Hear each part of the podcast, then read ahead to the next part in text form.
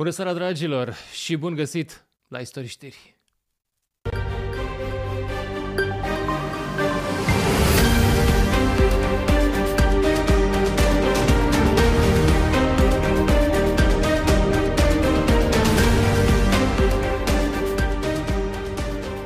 Începem cu imaginile astea, care cel puțin pe mine m-au mișcat. Sunt imagini uh, pe care le-au distribuit astăzi câteva canale de Twitter uh, din Ucraina. Un uh, zbor al unei drone, unghi subiectiv, cum s-ar zice în cinematografie, cu ce a rămas în urmă după armata rusă, într-un între localitățile din Donbass. Nici măcar nu are vreo importanță care este localitatea aceea. Uitați-vă cât se zboară Inițial și m-am gândit la războiul ăsta ca unul destul de localizat, ca unul concentrat punctual pe câteva puncte din zona frontului. Dar uitați-vă cât zboară drona asta și nu se mai oprește și nu se mai oprește nici distrugerea de dedesubt. E o localitate pur și simplu făcută praf și este din 15 ianuarie. Imaginea asta, vedeți că e și un pic de zăpadă în zonă. N-a prea mai rămas mai nimic. Arată exact ca în Siria.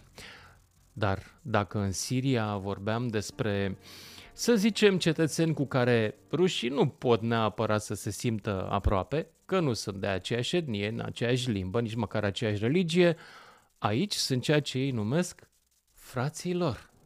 Cu frații lor s-au purtat așa. Pe frații lor i-au căsăpit și le-au distrus casele, școlile, spitalele și ce au mai găsit acolo. Asta mi se pare incredibil în povestea asta și în acest război, că sunt unii care pot justifica așa ceva, probabil pentru că nu se uită la imaginile acestea din zona frontului. Dar noi mergem mai departe, mai sunt și alte imagini. Ucrainienii um, ultimele vești din ultimele câteva ore ar fi atacat și ei undeva în zona Donetsk, dar nu este foarte clar dacă și cu cât succes, uh, ar fi atacat uh, o localitate chiar în zona, da, chiar în centrul localității Donetsk. Nu este sigur că n-au fost sabotori, poate să fie un atac cu rachete. Ucrainienii au anunțat de ceva vreme că au rachete capabile să ajungă destul de departe. Donetsk este destul de aproape, însă cred că poate fi țintit și cu artileria și cu uh, HIMARS-ului, bineînțeles. Dar um, nu despre asta e vorba astăzi. Discutăm despre ce se mai întâmplă pe front, despre noile spaime ale ucrainienilor, despre o demisie importantă la Kiev și despre vești de la CIA pe care le-am citit astăzi, cum că ar fi existat până acum 12 atentate, tentative de asasinat împotriva lui Zelensky, toate, firește cum știm, de jucate. Și mai ales, mai avem, nu mai ales, avem iarăși o știre importantă, relevantă astăzi, Greta Thunberg arestată. Cu ce să începem? Cu ce să începem? Arestată. Reținută, de fapt, în Germania la un protest ecologist.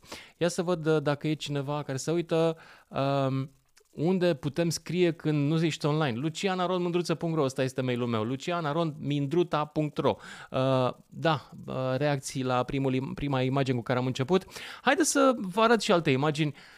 Uh, pe mine un pic, înainte de a vedea ce zic propagandiștii ruși, hai să aruncăm o privire la povestea asta cu Greta Thunberg. Nu știu dacă știți, a fost reținută în această seară în această după-amiază, de fapt că e încă lumină în imaginile pe care le-am văzut, în Germania. Sunt uh, imagini proaspete, uh, probabil că le, le-ați văzut și la televizor deja.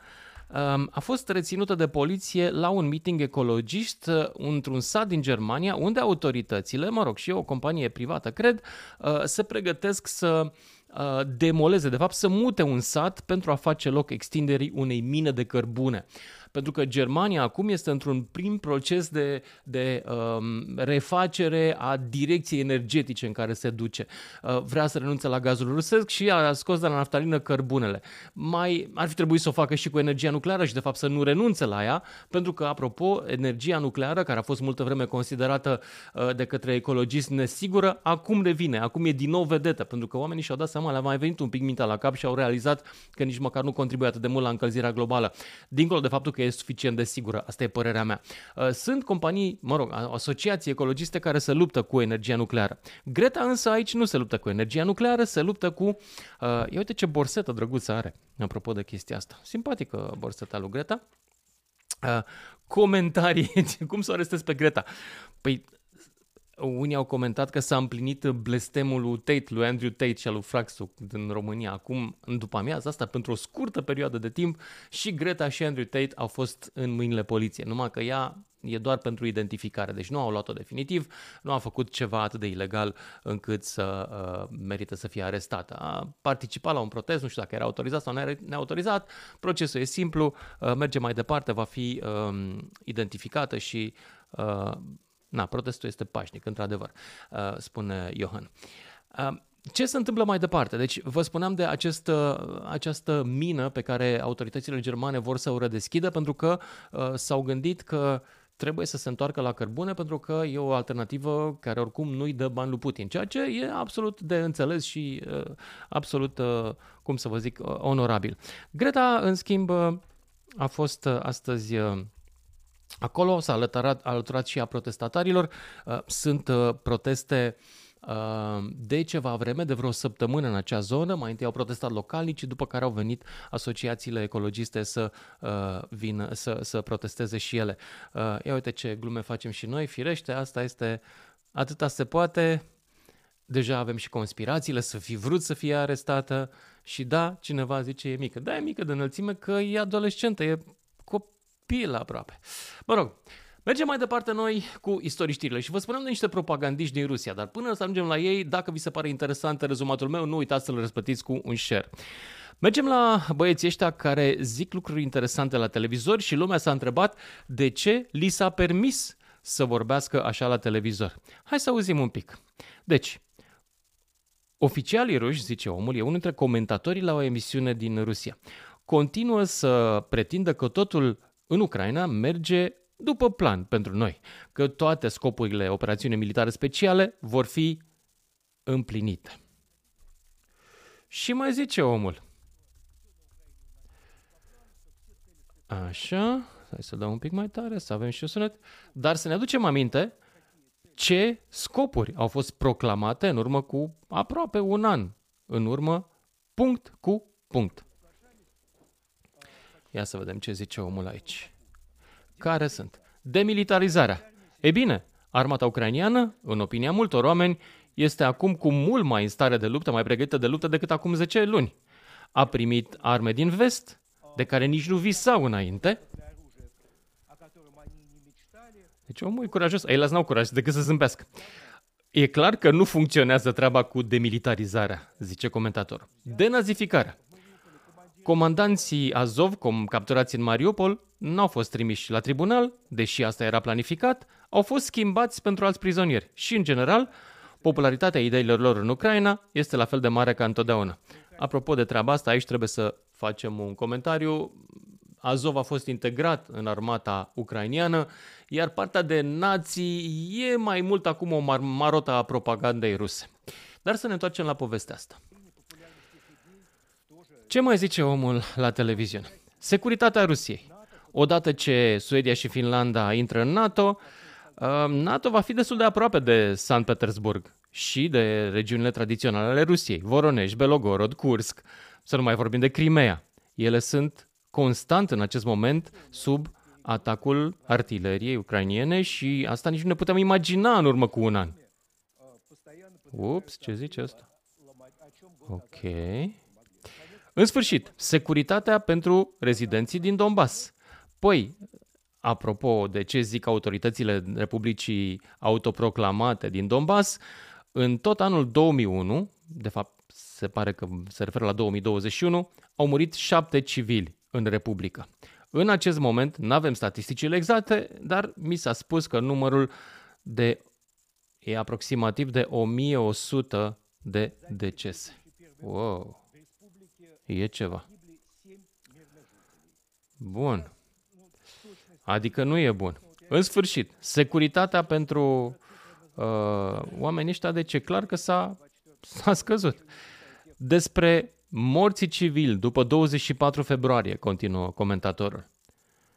Și asta fără să adun, adunăm rezidenții din Republica Populară de Născ, care s-au dus în armată, au fost luați în armată și au murit. Și de asemenea, linia frontului nu s-a mutat chiar așa de departe de Donetsk.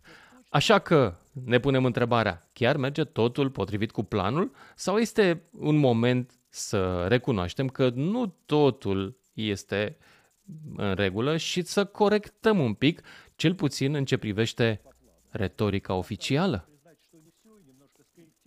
Hmm. Avem și comentarii uh, la povestea asta. Cineva zice că o să se împiedice și o să cadă de la balcon. Nu e neapărat uh, Apropo, discutăm despre asta, Sabin, mulțumesc pentru comentariu. O să discutăm, am și eu subiectul ăsta cu Austria, că am și eu un pic de castane să le uh, trag în cap. Dar până una alta, um, da, are dreptate și Ceramic Stone, I don't know who is, care zice că problema e că Occidentul în, acel, în acest moment nu dă arme cu adevărat moderne, cu excepția uh, americanilor. Trebuie să recunoaștem, sistemele trimise de americani sunt ultimul răgnet. Dar rachete cu rază lungă nu, nu avioane, nu tancuri moderne, germanii se bâlbâie, corect, corect, corect, corect, corect. Să mergem mai departe însă și vă mulțumesc că sunteți aici și vă uitați uh, la uh, la istorii știri uh, și ne uităm la câteva lucruri. Apropo de România, știți că au aterizat astăzi niște avioane pe otopeni? Sunt astea. Sunt mă scuzați, avioanele de la NATO. Sunt uh, AWACS-urile de care am auzit uh, cu toții atunci când am uh, citit, când eram pasionați unii dintre băieți de aviația militară. Este un avion de tip Boeing 707, foarte vechi, deci are vreo 40-50 de ani. Ceaușescu avea Boeing 707, apropo. Și uh, e un aparat pe care, vedeți, s-a montat deasupra un fel de pălărie. Acolo este, de fapt, um, un radar care se și învârte. Are 360 de grade acoperire și la fiecare 10 secunde, cum vedeți, înăuntru se învârte. Supravegherea destul de mare, cam de dimensiunile Poloniei, poate să vadă tot spațiul aerian și uh, oamenii de dinăuntru supraveghează activități civile și militare în același timp. Acum, avioanele astea sunt Uh, da, de, sunt două AWACS, spune Daniel, mulțumesc pentru comentarii. Uh, Uh, tot vin comentarii despre cetățeanul care a cârtit. Uh, s-ar putea să fi cârtit uh, cu voie de la poliție, apropo, ca să ne întoarcem puțin, pentru că sunt zvonuri la Moscova că urmează să se anunțe mâine o schimbare a caracterului operațiunii militare speciale, deși Pescov a negat chestia asta. Dar întotdeauna la Moscova, când cineva neagă, trebuie să aștept să se întâmple. Bun, deci vin aceste AWACS-uri care, de fapt, operau activități de supraveghere aeriană de ceva vreme, mai erau și alte tipuri de avioane. În continuare, sunt uh, în jurul, în jurul graniței noastre din Moldova și uh, în, jurul, în zona Dobrogei, care supraveghează spațiul aerian ucrainian și zona Mării Negre. Acum, uh, noi mergem mai departe cu vești destul de proaste din zona asta a militarilor ruși. Uh, astăzi Șoigu a făcut uh, o întâlnire cu șefii armatei și uh, s-a decis ca armata rusă să își crească dimensiunile la 1,5 milioane de oameni în perioada 2023-2026. Apropo de chestia asta, am găsit un um, speculații la unul dintre oamenii pe care îl citesc și îl respect, este vorba de Cosmin Popa, într-un interviu pe care l-a acordat Magdei Grădinarul, găsiți pe pagina de Facebook, pe, uh, pe Magda Grădinaru pe Facebook. Uh, e o jurnalistă pe care o citesc de, de, de bună calitate. Uh, el, Cosmin, spune că Rusia se pregătește pentru un război general, nu se mai pregătește doar pentru continuarea războiului din Ucraina. Uh, că întăririle pe care le construiește în zonele de graniță cu Ucraina sunt uh, construite nu atât în perspectiva unei ofensive ucrainiene în Rusia, ci sunt construite în perspectiva unui război general, adică cu țările NATO, mai precis, ca să o spunem pe șleau. Uh, în februarie urmează un al doilea val de mobilizare, mai mare decât primul. Putin ar fi câștigat încrederea societății ruse. Pe termen mediu nu ne putem aștepta la reacții colective critice, zice Cosmin, deși falimentul moral al rușilor este constant. Uh, în continuare obțin, uh, obțin uh, rușii tehnologie via China. Vă recomand să-l urmăriți și pe Cosmin Popa, este un istoric pe care îl citesc și are puncte de vedere interesante. Apropo de uh, situația de acolo, ce ne putem aștepta? Da, rușii s-ar putea să meargă all-in, ca să spunem așa, ca la poker. Dar până una alta uh, mai sunt și alte speculații. Nu exclud ca unele dintre ele să fie pur și simplu atât speculații pe care rușii să le facă acum, sau mă rog, purtătorii lor de cuvânt, uh, să le facă acum uh, ca să-i determine cumva pe oameni să creadă că urmează o mare ofensivă rusă și cumva să îngrijoreze pe ucranieni, să le strice moralul. Se vorbește, am găsit comentarii cum că ar pregăti o ofensivă asupra orașului Liov, deci practic mai la vest de Kiev ca să separe vestul Ucrainei de, de Kiev și să fie mai ușor de cucerit Kievul. E, în momentul ăsta sunt doar speculații. Apropo, comentează și oamenii despre avioanele astea, da, le văd, le văd și ei. Um, Mulțumesc că, că vă uitați și mulțumesc dacă vi se pare interesant la un moment dat uh, rezumatul meu, nu uitați să-l răspătiți cu un share. Pe ce se bazează propaganda rusă? Se bazează inclusiv pe, pe acest gen de cifre, acest gen de studii. Marea majoritate a rușilor, 80%, spun că în vremea sovietică era mai bine, a fost o vreme bună. Cu cine seamănă treaba asta? Nu seamănă cu nostalgia ceaușistă de la noi? Ba da, pentru că provine din același loc. Apropo, știu că nu o să vă vină să credeți, o să ziceți că sunt paranoic, mi-ați mai zis când am început să scriu despre propaganda rusă acum 7-8 ani pe pagina de Facebook, uh, nostalgia după comunismul ceaușist este întreținută de trolii ruși și de activiștilor online în România, în mod evident. De ce? Pentru că Rusia își dorește să vadă țările astea din Est întorcându-se la rădăcini, rădăcinile acelea despotice, dictatoriale. Rușii 80% din ruși spun că era mai bine uh, pe, pe vremea aceea, 63% ca mult se regretă dispariția Uniunii Sovietice, spune un studiu făcut în Rusia. Acum, sigur că sunt studii în Rusia, nefiind o democrație, poți să zici, da mă, sunt cam aranjate studiile, dar nu neapărat toate, pentru că despre asta nu cred că te forțează cineva să zici despre cât de bine era în vremea comunismului. Dar aș vrea să vă mai arăt o chestie interesantă. Iertați-mă, încă nu mi-a trecut uh, răceala. Și vă mulțumesc că uh, comentați aici. Uh, salutări din Stuttgart, foarte interesant uh, de unde se uită lumea. Asta vreau să vă arăt. Doamna asta este una dintre adjunctele lui Putin. O cheamă Elena Drapenko și ea a venit cu o propunere foarte interesantă, să interzică actorii care sunt acuzați că sunt agenți străini, adică ce e în Rusia agent străin? Ăla care are altă părere decât Putin. Dacă nu ești de acord cu Putin, ești vândut străinilor. Cam la noi, dacă nu ești de acord cu aur, ești vândut străinilor. Bun. Um, deci, tanti asta a propus ca ei să fie scoși din filmele care sunt uh, făcute cu bani de la buget.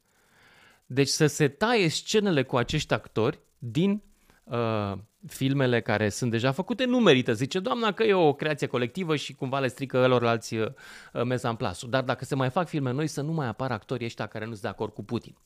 Acum gândiți-vă la un lucru. Deci e mult mai rău decât în România în vremea lui Dragnea. Totuși, gândiți, vă aduceți aminte, în vremea lui Dragnea, uh, Tudor Chirilă, care era angajat la un teatru care cred că e de stat, da? Uh, Tudor Chirilă vorbea foarte urât despre domnul Dragnea, ca mulți alții dintre noi. Și totuși nu a propus nimeni ca Tudor Chirilă să nu mai apară în piese, uh, să nu mai apară în filme și să nu mai fie na, în public uh, văzut. Asta arată, de fapt, ca să înțelegeți cum până unde ajunge dictatura. Asta cu adevărat este dictatura. Dar să mergem mai departe. Uh, cineva ne se uită din Versailles. Mă, nu e așa de frumos în Versailles încât te uiți la mine la istoriștiri? Du-te și tu pe afară, plimbă-te, te uiți la palat, stai și te uiți la noi aici, acum serios, glumesc. Uh, și din Anglia se uită, uh, da, uite, îți mulțumesc, Florian, uh, am avut dreptate cu Rusia, n-am avut un fix, să știi. La un moment dat aflam mult mai multe lucruri, doar analizând situația în online și n-am vrut să le mai spun, pentru că pur și simplu oameni ca tine sau ca alții m-au luat la mișto uh, și nu m-a crezut nimeni. Uite că Acum poate că n-ar trebui să mă simt bine că am avut dreptate și nici nu mă simt, ca să spun uh, drept. Acum, hai să mergem mai departe și să vedem. Uh, continuă să curgă comentariile. Germania e mult mai săracă decât România a intrat în UE. Ai mă, terminați. Nu este, locuiește în Versailles. Bravo, Cora! Uh, și noi ne dorim să locuim în Versailles. Uh, nu la Pala, neapărat, nu te gândi la asta.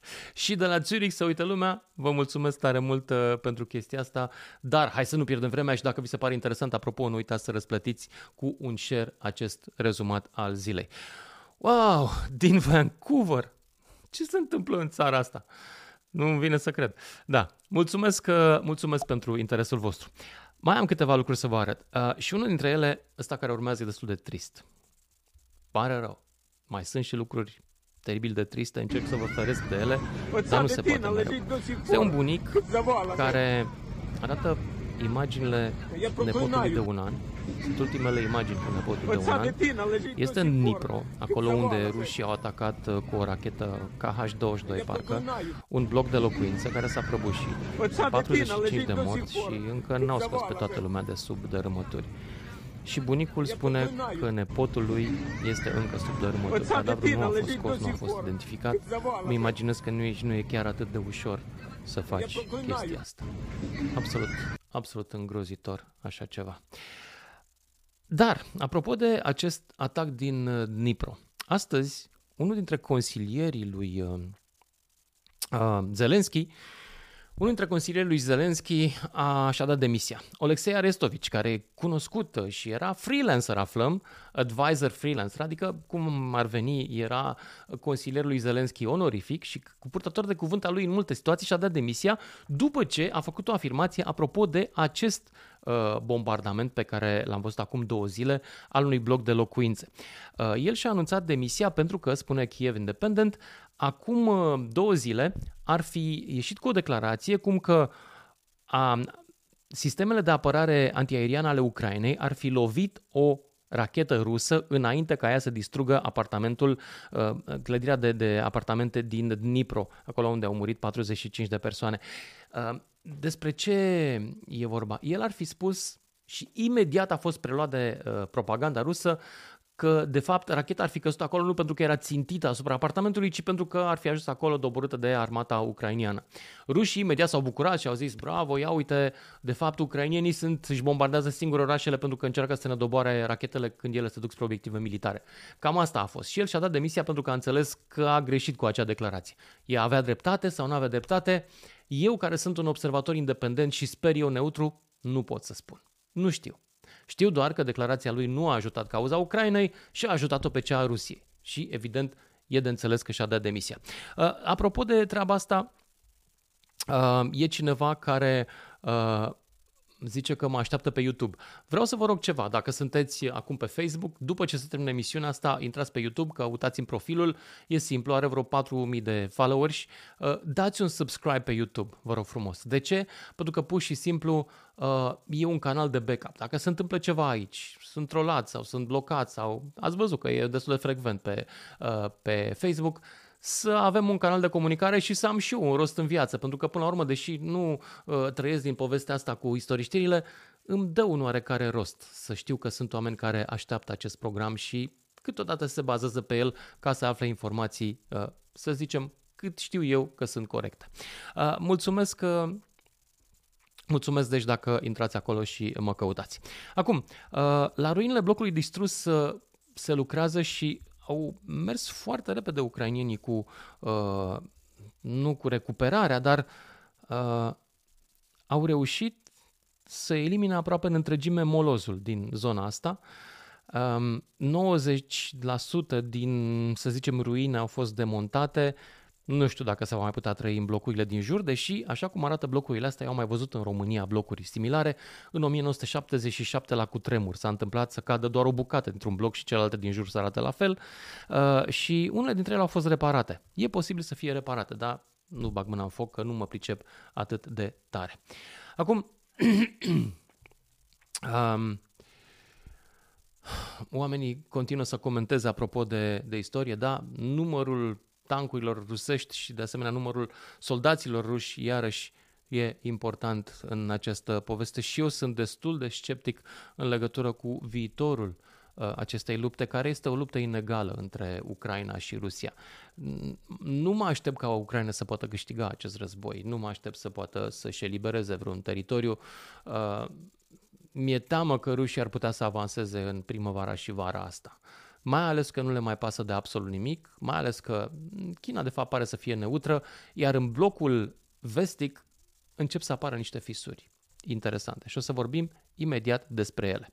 Dar înainte am citit un articol interesant pe care vi-l recomand și vouă și apropo de astăzi, în fiecare zi avem um, uh, la comentarii pe primul live ăsta pe pagina de Facebook, pe profilul meu, nu imediat, dar o să pun și acolo, însă pe Lucian Mândruță Live pagina mea de Facebook și pe YouTube. O să pun imediat după intro, o să pun toate linkurile la toate sursele pe care le folosesc în emisiune ca să vă puteți duce și să citiți mai, mai multe despre, uh, despre asta. Și unul dintre lucrurile pe care vi le recomand este să citiți acest uh, articol de, din Business Insider în care un director al CIA, uh, povestită vizita lui uh, directorului CIA la Zelensky înainte de invazie, uh, în care a povestit că există o, un plan rusesc să-l ucidă uh, și a dat toate detaliile de, despre uh, invazia care va veni. Din păcate, nu l-au crezut în întregime ucrainienii în momentul respectiv, ca dovadă că, de exemplu, aeroportul, uh, aeroportul Antonov din nordul Chievului nu era atât de bine apărat. Dar vă recomand încă o dată acest articol. Și mergem mai departe uh, să vorbim puțin despre călcâiul lui Ahile al Europei, care pare să fie, iertați-mă, pare să fie, între altele, și Cine? Ghici cine? Austria. Astăzi ministerul, ministrul uh, de externe al Austriei, domnul Schallenberg, spune, domnule, nu trebuie să exagerăm uh, apropo de sancțiuni, de exemplu, să nu introducem uh, o interdicție a vizelor pentru 144 de milioane de euro și cât sunt.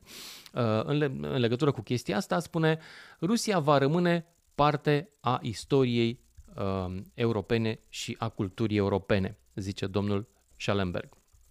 Foarte corect. Nimeni nu scoate Rusia din istorie sau din cultura europeană. Dar prezentul european al Rusiei este acela de putere agresoare. Iar domnul acesta se vede că nu realizează treaba asta, se face că nu înțelege sau, poate pur și simplu, este un agent al propagandei ruse sau al intereselor rusești în Europa. Avem un ministru nou de uh, apărare în Austria nici el nu e foarte ok. O să mai discutăm despre asta zilele următoare. Dar Austria e o mare dezamăgire, nu pentru că nu ne-a băgat pe noi în Schengen, nu, ci pentru că pare să fie o placă turnată. A fost multă vreme o placă turnată a spionajului rusesc în Europa, dar și a intereselor rusești și acum, iată, se opune sancțiunilor câteodată împreună cu Ungaria și a mai găsit și uh, Croația în ultima vreme drept aliat. Nu mai este chiar, uh, cum să zic, o solidaritate europeană cu Ucraina agresată atât de evidentă. Um, există, de altfel, și reacții pozitive la numirea noului ministru al apărării, îl cheamă domnul Pistorius. Uh, cei mai uh, propagandiștii, cei mai notorii, Johannes Varvik, Uh, care de asemenea e un activist al și pledează pentru capitularea Ucrainei și Alexandra Rar, lobbyist pentru interesele gazel, companiilor de gaz rusești, uh, cu toții zice că, zic că Pistorius e o bună, bună idee, are uh, compasul politic uh, ajustat corect, am discutat de multe ori, deci propagandiștii ruși din uh, Austria sunt fericiți de noul ministru al apărării uh, din, uh, din acea țară. Domnul Pistorius este pe placul propagandiștilor, mă rog, purtătorilor de cuvânt ai intereselor ruse. Well, Chiar unul dintre ei spune, uh, Pistorius nu va simți niciun fel de ură uh, la adresa Rusiei pentru că este apropiat de ex-soția lui Gerhard Schröder. Ok. Când am citit chestia asta prima oară, vă dau mai mare imaginea să o vedeți, m-am gândit ce treaba au ăștia, ce, care, cum soția? Și am aflat, după aia am citit, că acest nou ministru al apărării din Austria a fost combinat, că nu pot să găsesc alt cuvânt, a fost combinat cu fosta nevasta lui Gerhard Schröder, fostul cancelar german și în același timp în bordul Gazprom, trăitor până în Rusia și în general reprezentant al intereselor rusești în Europa. Explodează capul în momentul ăsta. Cine sunt ăștia? Adică îi schimbă în trei nevestele. Deci e un cerc foarte dubios Ă, în, în Austria, cel puțin la nivelul de vârf al, al puterii politice austriece, nu că e infestat de rușie, nu mai știi. Vorba lui Joana de pe vremuri. Nici noi nu mai știm cât suntem. Da, hai să trecem mai departe. Uh, pardon, în Germania, aveți dreptate, aveți dreptate. O tot am tot amețit-o. Da, Pistorius este noul ministru de uh, interne, de apărare în Germania. Iertați-mă, iertați-mă, iertați-mă. Uh, al apărării în Germania, după ce și-a dat demisia doamna Analisa sau Analesa, nu știu cum să pronunță, acum două zile, că nu se înțelegea cu Scholz. Uh, bun, uh, mulțumesc tare pentru comentariile voastre. Uite, vezi, foarte tare, e bine să ai comentariile oamenilor uh, pe ecran, pentru că și când greșești, te rezolvă ei. Bravo și mulțumesc foarte tare pentru chestia asta. Mulțumesc pentru corectură. Hai să mergem mai departe. Um, avem și noi un ministru de externe, știți? Și chiar a fost de bun simț. Astăzi a avut o declarație foarte mișto pentru care i s-a și mulțumit. Uh, el a condamnat unul dintre procesele politice din, uh, uh, din Belarus la adresa doamnei Tsihanuskaya și altor lideri ai opoziției politice din Belarus. România prin vocea ministrului de externe, bravo lui, bravo domnul Aurescu, a condamnat chestia asta și e felicitată pe, uh, pe bloguri uh, pe afară uh, și pe Twitter de alți lideri politici, de comentatori politici. Zic că face și noi lucruri bune. Și se mai întâmplă o chestie interesantă, apropo de treaba asta, președintele Serbiei, domnul Vucic, care nu era un mare fan al Europei și era cam prorus așa, a criticat website-urile și grupurile de social media din uh, Rusia uh, care uh, pun reclame pentru recrutări în armata rusă de mercenari, bineînțeles, către, în special către grupul Wagner. Zice omul că nu e, nu e, cum să zic, da? Nu e în regulă să te duci soldat în armata rusă. Ce s-a întâmplat cu acest președinte al Serbiei? Poate că știe și el mai bine care e viitorul națiunii lui și cred că ăla nu e chiar în Rusia. Uh, comentează oamenii în continuare, apropo de domnul uh, Pistorius. Uh, da, probabil că ne putem aștepta la mai puține arme pentru Ucraina. Cred că nu mai vin tancurile ale Leopard. Ce înseamnă asta? Exact asta spune Gabi Bartok, mai puține arme și mai puțin sprijin fără îndoială din partea uh, Germaniei. Acum, alte câteva lucruri uh, pe final să ne distrăm un pic. Nu știu dacă ne distrăm, dar în orice caz am găsit câteva chestii, să zicem, simpatice. Ce au făcut propagandiștii ruși ca să arate că Occidentul e putred? Cam ce fac și propagandiștii din România. Au făcut un fake în care au inventat un batalion, o divizie a armatei uh, poloneze care ar fi făcută în întregime formată din gay. What? Da, chiar așa. Deci, propagandiștii spun că a, un squad, nu știu ce să zic, o squad ar fi companie, mm, batalion, I don't know. Uh, dar ăștia sunt, după părerea propagandiștilor ruși, gay din armata poloneză. Odată, care ar fi problema? Doi, probabil că sunt și în armata rusă. Și trei, Știrea este în mod evident falsă. Și este falsă pentru că se înscrie în narativul rusesc, care este și narativul naționalist român. Și anume, Occidentul ne strică, vrea să ne facă pe toți gay. Cam asta e ideea lor. Văd că tot primesc mesaje. Nu mai, nu mai dați mesaje, vă rog frumos. Cătălin, încetează cu mesajele. Uh, acum le primesc pe ceas că telefonul e închis. Bun, hai să ne mai uităm la câteva lucruri înainte să ne Uh, despărțim în seara asta și apropo, dacă vi s-a părut interesant uh, rezumatul meu, nu uitați să-l răsplătiți cu un share. Uh, zice Daniel că ne amuzăm de aia cu armata gay, dar a prins la ruși. Sigur că a prins la ruși, cred că o să prindă și la român dacă se gândește cineva să o facă. Ultima chestie foarte simpatică în seara asta și îmi pare rău că n-am găsit alte știri mai vesele, dar pe domnul ăsta l-am găsit și mi-a plăcut foarte tare și vi-l arăt și vouă.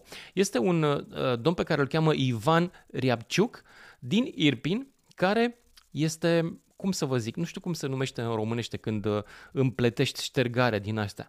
Ești, uh, ziceți-mi voi că voi sunteți uh, mai deștepți decât mine. Când croșetezi, croșetator, când ești băiat, ce, cum se numește? În orice caz, omul a făcut un ștergar cu steagurile tuturor statelor europene. Ștergar din ăla de se pune și la noi în casă cu mulțumesc gospodinei sau o casă frumoasă, e o casă în care e liniște sau știți cum e un ștergar popular românesc, doar că ucrainian și se numește ștergarul solidarității europene. Foarte, foarte frumos și ia să vedem, iată și steagul României aici.